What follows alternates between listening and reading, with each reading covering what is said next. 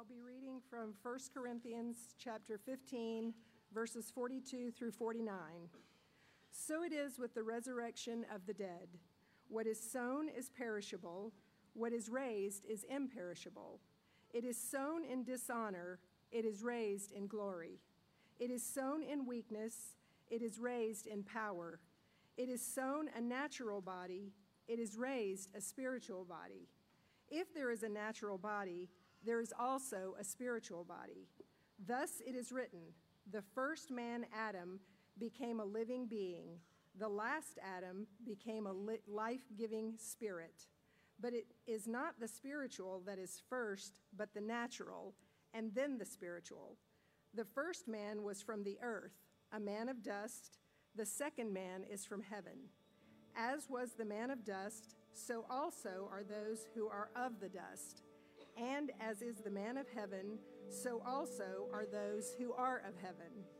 Just as we have borne the image of the man of dust, we shall also bear the image of the man of heaven. This is the word of our Lord.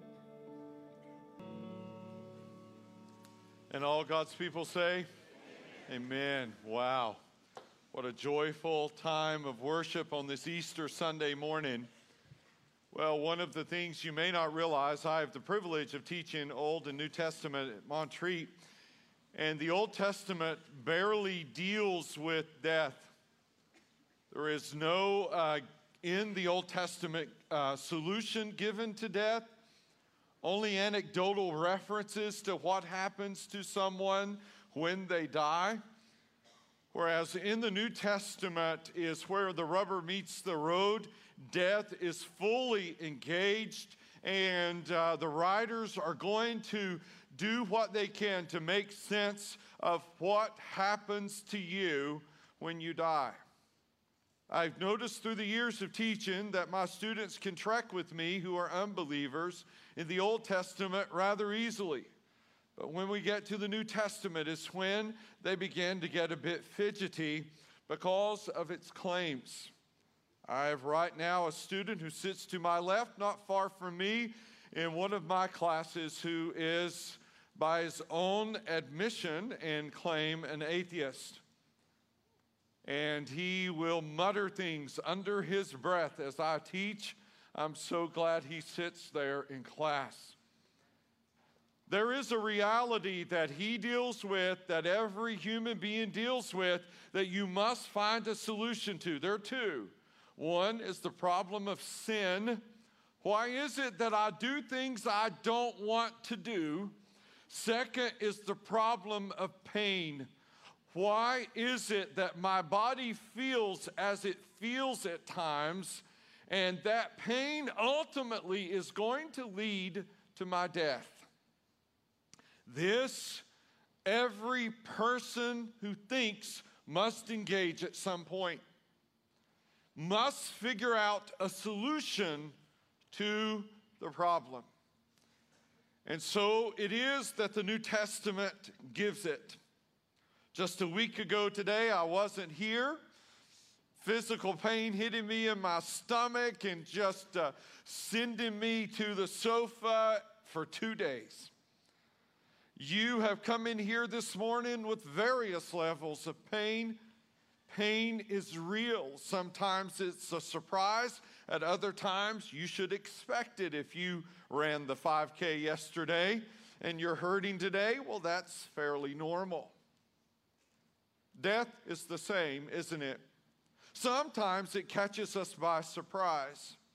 It is the car accident and the phone call, and the person we loved dearly, just like that, is no longer with us. There was not a chance for a goodbye.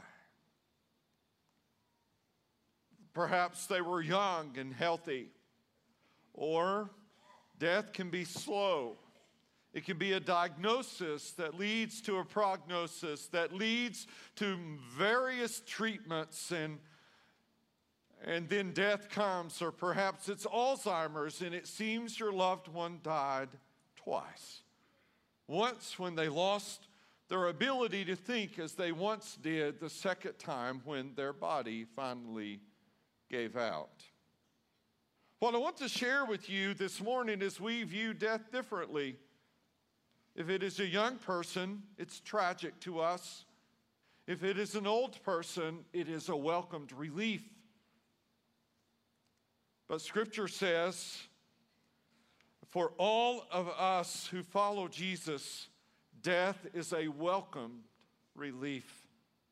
For the teenager snatched away in the prime of his life, and for the old person who no longer knows his or her name, death for them is a welcomed relief according to Scripture. You say, How so? Two principles that I think will get us there. Number one, your body was not made for eternity. Here in this passage, Paul uses several words to describe our current bodies. None of them are flattering. They're perishable, they're dishonorable, they're weak, and they're natural. Those are the words Paul uses to describe all of humanity. The healthiest, best looking, the most fit, the smartest, the wealthiest of all of us are at best described as perishable, dishonorable, weak, and natural. Contrary to the Corinthians, who had a low view of the body, we come at this from a different perspective. We in our culture today have a heightened view, I would say, of our bodies. Perhaps this has been brought on by, or at least facilitated by, social media and by the availability of cameras now in our hands. I'm reading from an article uh, in Psychology Today um, from April of last year. In this article, the name of it is Are You Taking Too Many Selfies? I'm assuming all of us in the room know what a selfie is, so I won't uh, define that for you as the article does. But uh, what emerges from the article is a new scale of measuring one's um, interaction with his or her phone. And it's called, and I'm not lying, selfitis. Selfitis behavioral scale now exists. After a study of 400 people and their phones and their selfie activity, it was determined that there are six or seven reasons people take selfies. Number one, attention seeking. Makes you feel more popular. Number two, mood modification. Uh, you feel better after doing it. Mood modification, incidentally, is involved in every single addiction. Uh, you do what you do to change your mood. Number three, self confidence. You can, as some people do, enhance your selfie after you take it before you post it online. So you look better in picture than you do in real life to enhance self confidence. Number four, social competition. It increases one's social status to post a selfie and to get more follows, more views, they matter. The next reason, subjective conformity. Uh, you do it because everybody else is. Everybody's doing selfies today, and so do you. And finally, environmental enhancement.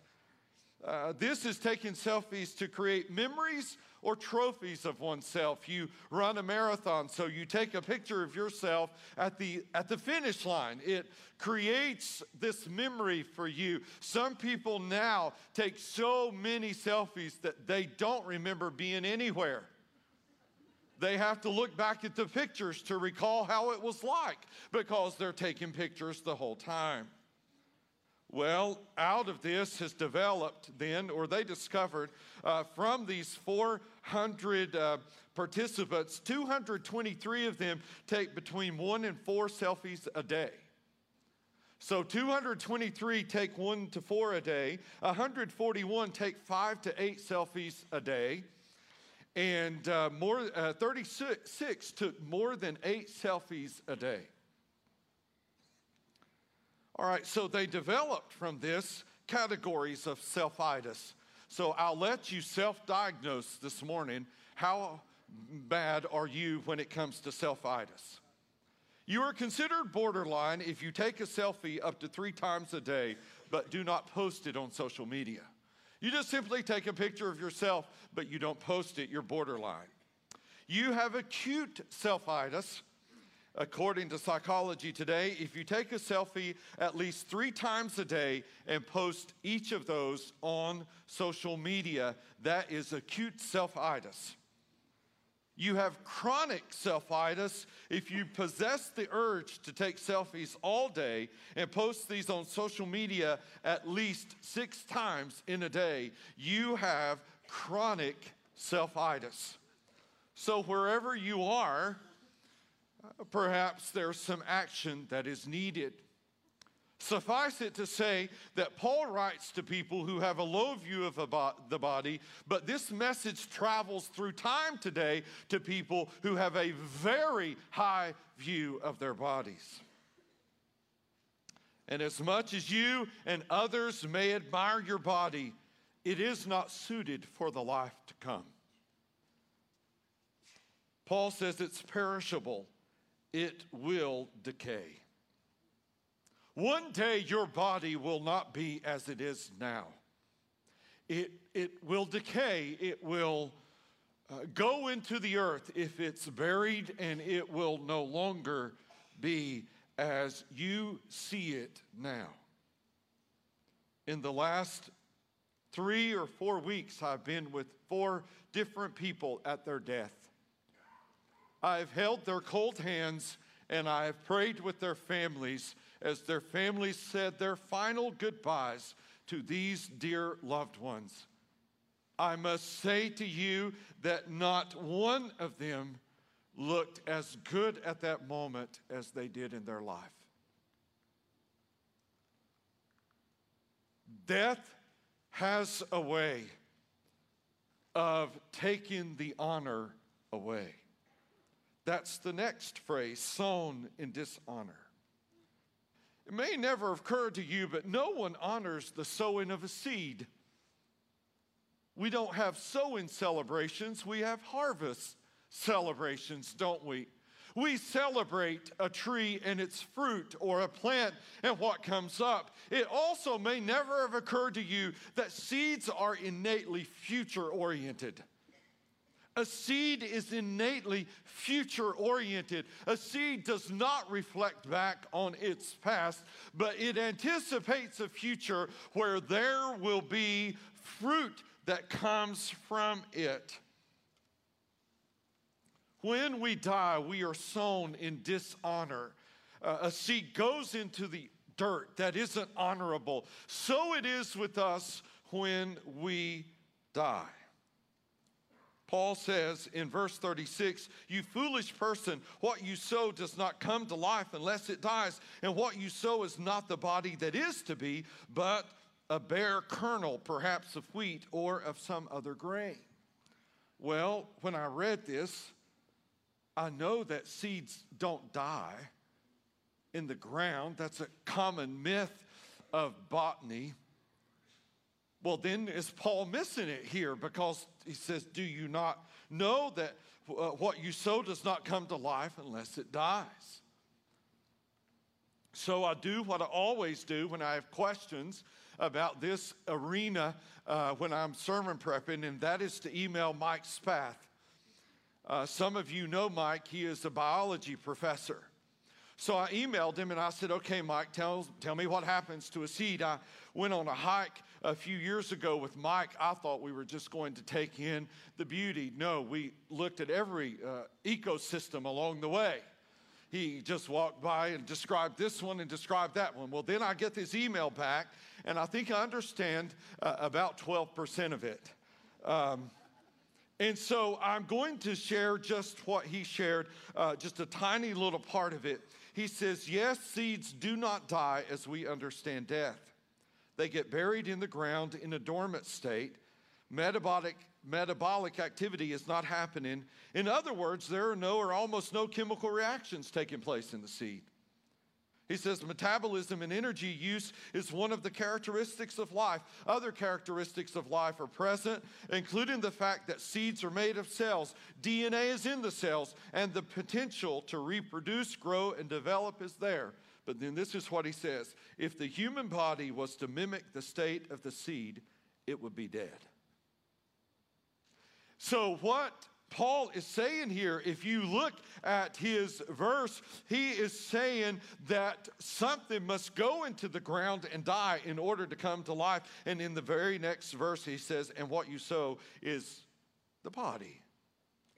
The body has to die. It is sown in dishonor. It is also sown in weakness. That word means feeble and frail. Our bodies, even in their healthiest state, are feeble and frail. You say, How do you know that? The wrong fall, the wrong car accident, and everything you have could be gone. How quickly? Just like that. So it is with our bodies. Finally, they are natural. What does that mean? As opposed to spiritual, it means that on some days you try as hard as you can to do the right thing and you end up doing the wrong thing. Sin lurks, sin is attractive to you. Still in this life, you have a desire to sin. These bodies were not made for eternity. Could you imagine the body you're in now, 200 years from now? Ugh. No. No, that, that, that wouldn't be good. You know, that just wouldn't be good. It, it wouldn't last too long. But secondly, Jesus' body was made for eternity. Principle number two. Jesus' body was made for eternity. Notice what happens. Paul begins to describe the first Adam and the last Adam. Who are these people? The first Adam is Adam that God created put him in the garden, and breathed into him the breath of life. The second Adam is a reference to Jesus himself. All right, so let me dive down deep for a little bit. And if you're new to church, I, I think you'll get this and enjoy it. It may never have occurred to you that Jesus never had a body until he was born in Bethlehem. Prior to Bethlehem, Jesus had no body. God is a spirit. So, God the Father, God the Son, and God the Spirit coexisted in wonderful harmony in heaven. All spirit, none of them have bodies. Well, that's why we call the incarnation the incarnation. In the flesh, it is Jesus taking on human flesh. This is also what makes the love of Christ so profoundly deep that he would take on this kind of body with its frailties. He would take on a body like yours and like mine. It would age. He was a baby, and then a little boy, and then he grew up to be a man. He went through puberty. He experienced the uh, challenges of life as any of us does. He became hungry, he became weary when he was tried and beaten, and that cat of nine tails came around his back. It, it hurt. When the, the nails went through his, his wrist, it hurt him badly. He became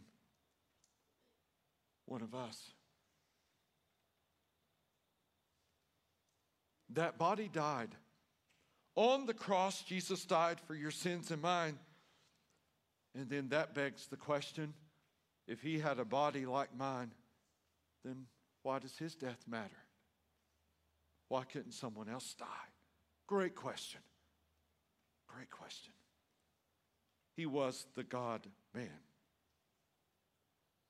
Yes, Jesus became hungry, but, but one day when all of the people were gathered around and the disciples wondered how they would feed them, Jesus found a little boy who had his lunch, and it was fish and bread. And he took the fish and the bread and fed 5,000 with uh, just a few fish and couple loaves of bread.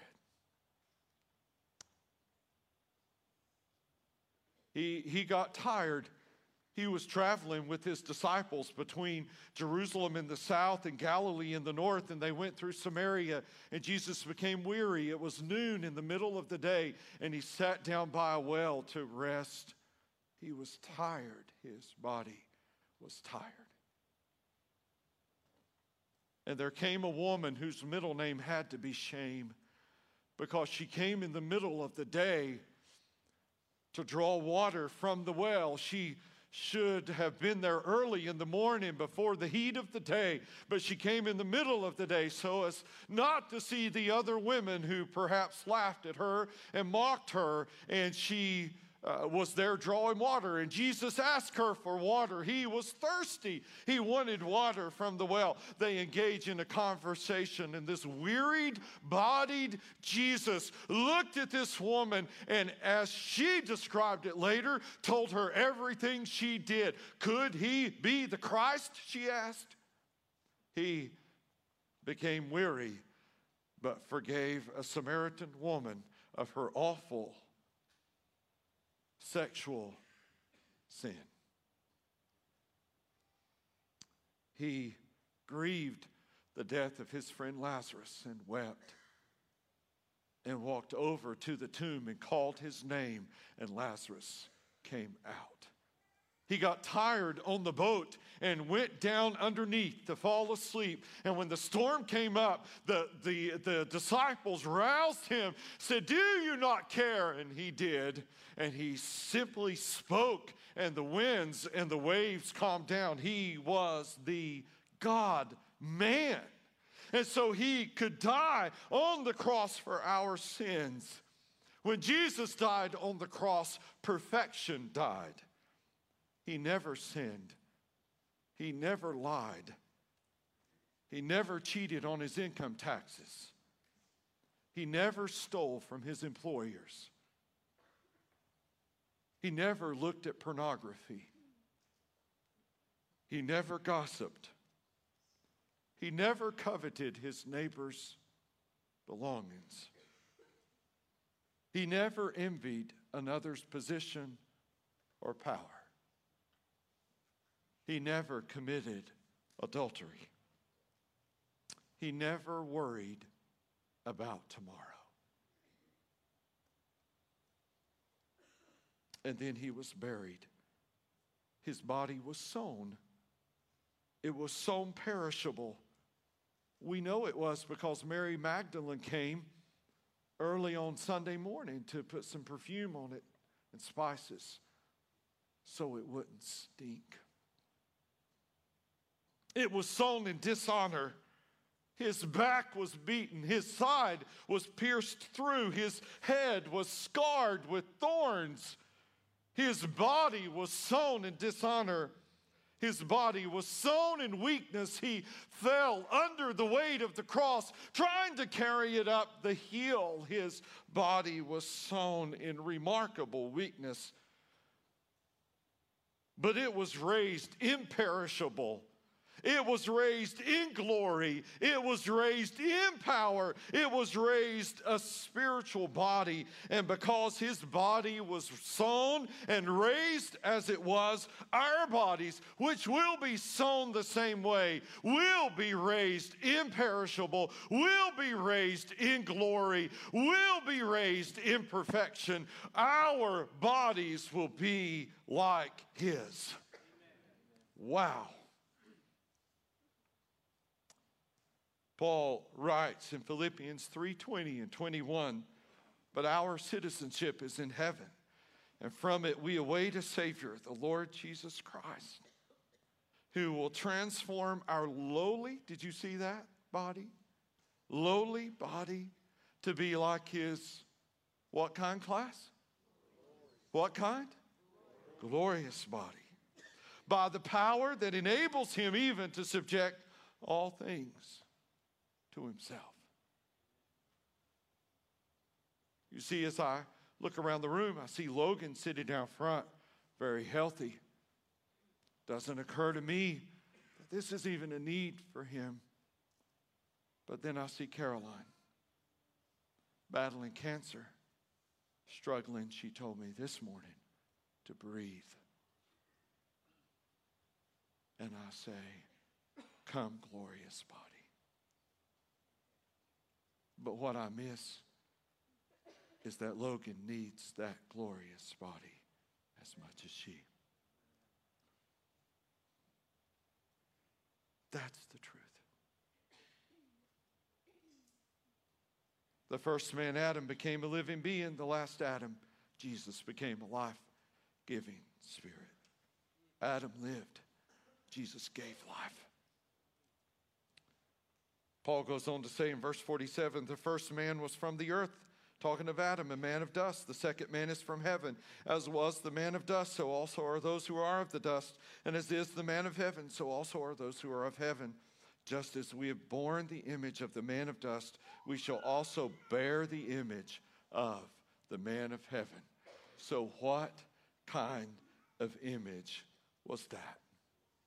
Let me share as our team comes what kind of body Jesus had.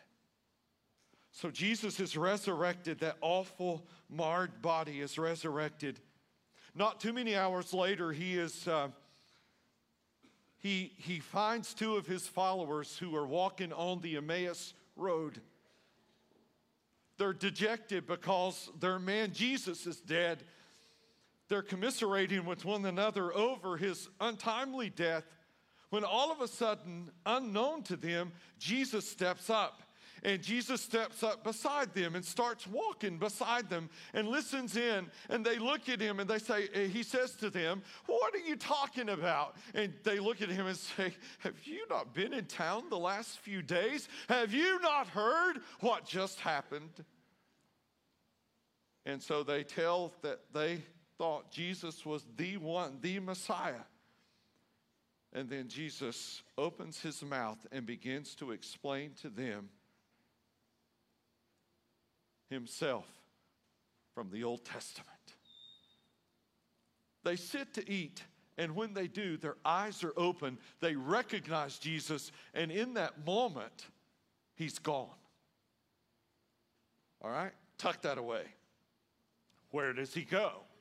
He goes back to Jerusalem the disciples are meeting in a room, and Thomas is there, doubting Thomas. He, he can't quite grasp this whole resurrection thing. And so Jesus walks into the room, but decides not to use the door. All right, that's a little freaky if it were to happen today. He walks into the room, but decides not to use the door. And so when he does, Thomas has said, Unless I can see with my eyes and touch with my hands, I will not believe. And Jesus, walking through the room, uh, walking through the wall, if you will, coming into the room, says, Thomas, here, check, check it out. This is where they put the spear in. Thomas, touch, touch. This is where they put the nails in. Thomas believes.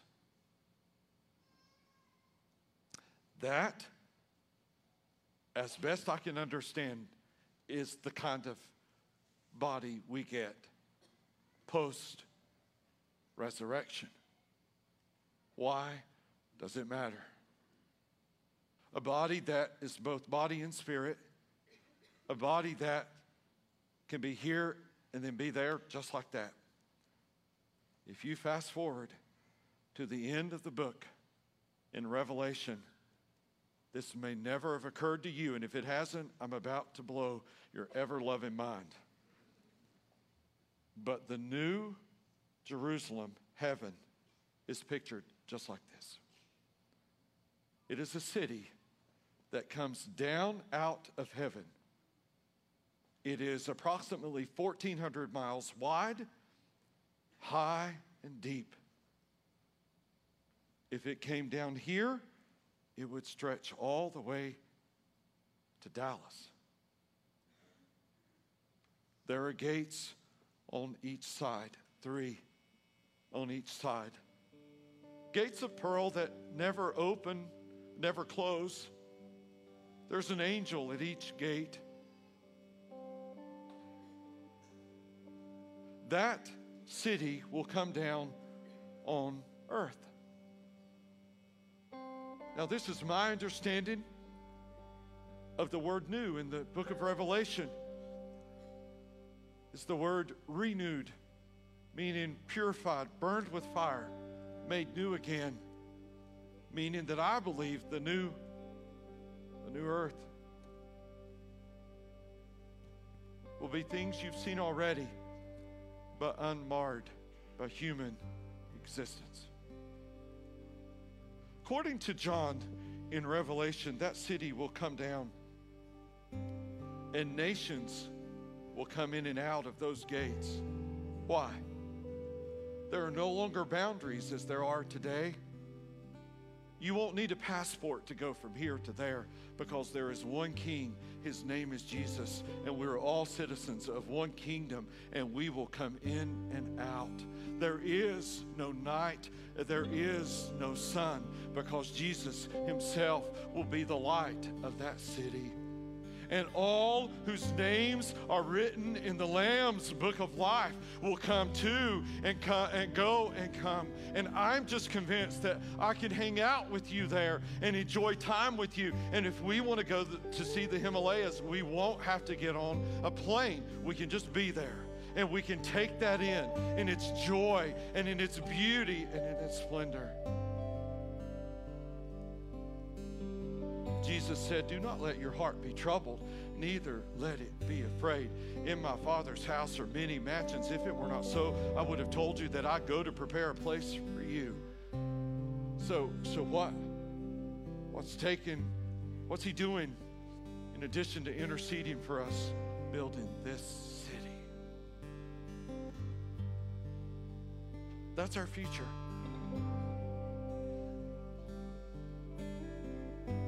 Say, Jerry, I think you've lost your mind. Have at it. It's in Scripture. So, what does this mean?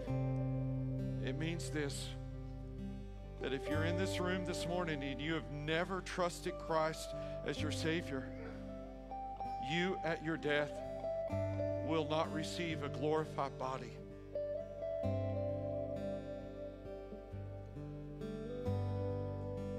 Destination according to the same author who received the revelation from God is hell apart from God, separated forever. If you do not know Christ, do not delay. Trust Him today receive his forgiveness of your sins. Be washed, be cleansed. Would you bow your heads for one moment? All over the room, nobody looking around. Camera is focused in on me right now, catching no one in the crowd. All over the room. If you sit here this morning and you say, Jerry, I came into this place lost without Jesus, but today I'd like to trust Him as my Savior and walk out with the promise of a glorified body one day in eternity with God in heaven with my family and friends who know Him. Today, I'm giving my life to Christ. Would you just simply slip up your hand? I'm not going to embarrass you in any way. I want to pray for you. If you say, Today I'm trusting Jesus as my Savior, just slip up your hand in the room this morning. Any of you, thank you. Is there anyone else? Thank you. Is there anyone else? You say, Today I'm trusting Christ as my Savior.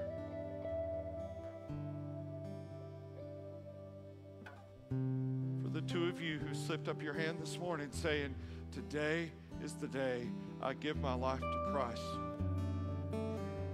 Say, What must I do to be saved? confess that Jesus is your Lord and believe in your heart God raised him from the dead. A simple prayer like this Dear Jesus, I know that I am a sinner. I am sorry for my sins. Today, I give my life to you. Thank you for dying and resurrecting and coming back for me. If you have made that decision today, either while we sing or after this service, there are folks, we have trained volunteers, our staff.